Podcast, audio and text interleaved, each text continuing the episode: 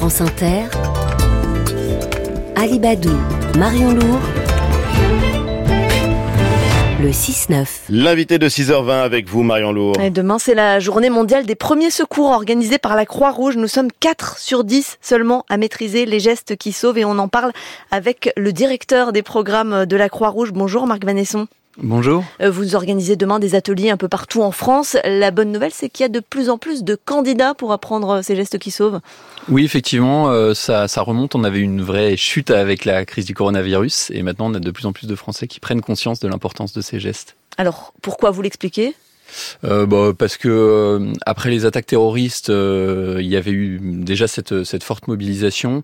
Euh, je pense que confrontés à des situations d'urgence, de plus en plus de Français ont envie de pouvoir passer à l'action. Et parmi ceux qui veulent se former aux premiers soins, il y a beaucoup de parents, beaucoup de grands-parents qui s'inquiètent notamment pour leurs enfants. Quels sont les accidents les plus fréquents qui touchent les enfants?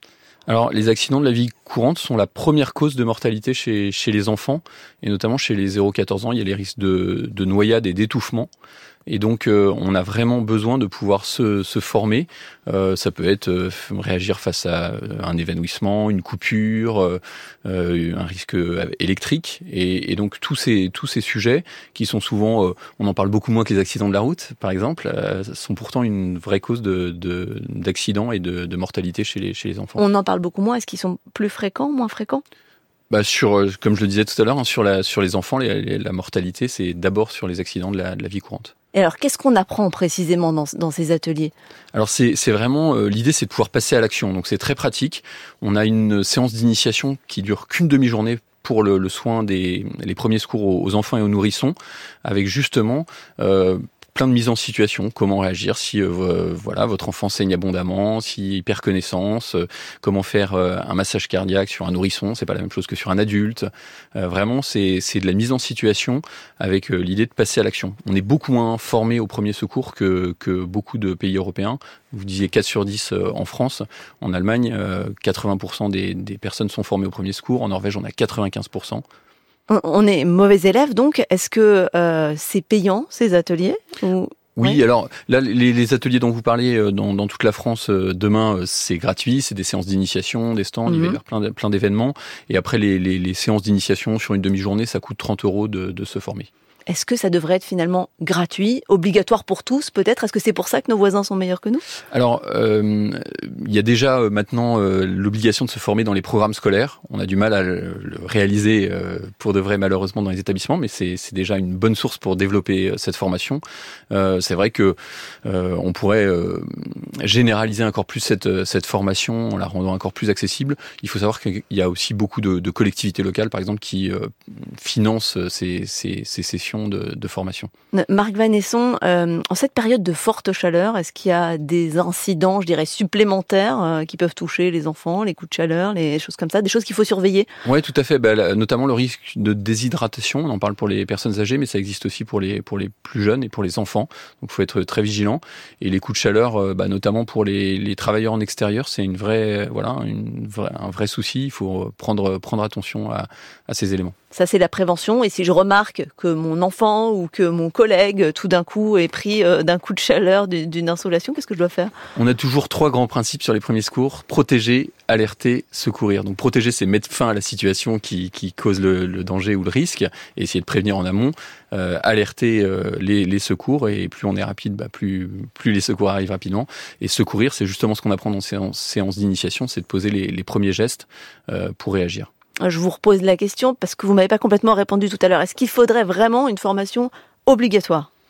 Bah, en tout cas, si on veut vraiment atteindre cet objectif que fixent les pouvoirs publics d'arriver à 80% de euh, personnes formées au premier formées au premier secours, c'est sans doute la, la, bonne la bonne réponse. On a déjà fait euh, beaucoup euh, en l'inscrivant dans les programmes scolaires. Maintenant, il faut passer à la réalité. Et puis vraiment, euh, on invite tous les Français à se former massivement.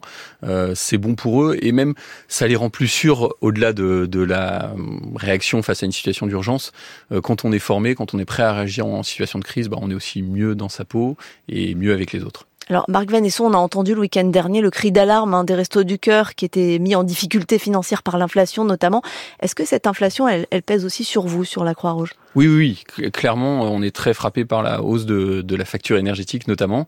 Euh, on s'est tourné d'ailleurs vers les pouvoirs publics, vers les entreprises pour euh, venir euh, en aide à, à la Croix-Rouge et nous aider à, à, accomplir notre mission au service des plus, euh, des plus fragiles. la Vous bonne avez besoin de combien? 25 millions d'euros qui qui sont pas compensés aujourd'hui par les, les boucliers énergétiques. Euh, donc ça, c'est un vrai, vrai sujet, et notamment sur l'aide alimentaire, hein, on est obligé de réduire le, le, le panier moyen qu'on donne aux, aux personnes. Euh, votre collègue tout à l'heure parlait des, de, de, toutes ces applications qui permettent... Euh, tout good, to, go, des choses comme ça pour, pour acheter moins cher en quelque sorte. C'est positif, mais ça a un effet négatif sur les, sur les associations comme nous, c'est qu'on a moins de, de ramasse, c'est-à-dire qu'on récupère moins de, de, produits invendus pour les, pour les distribuer aux, aux personnes euh, fragilisées, donc on a besoin de plus d'argent pour pouvoir acheter nous-mêmes des, des biens qu'on peut redistribuer. Donc ça, c'est un vrai, un vrai besoin. Euh, la bonne nouvelle, c'est quand même que les Français restent généreux hein, malgré l'inflation. Euh, les, volumes des dons euh, restent à peu près stables, même si les plus, euh, les plus petits dons baissent, ce qui montre que les Français les plus en difficulté ont, moins la possibilité de donner. Et, il y en a beaucoup qui, du coup, donnent du temps. Et par exemple, à la Croix-Rouge française, on a plus de bénévoles en ce moment, et c'est une bonne chose.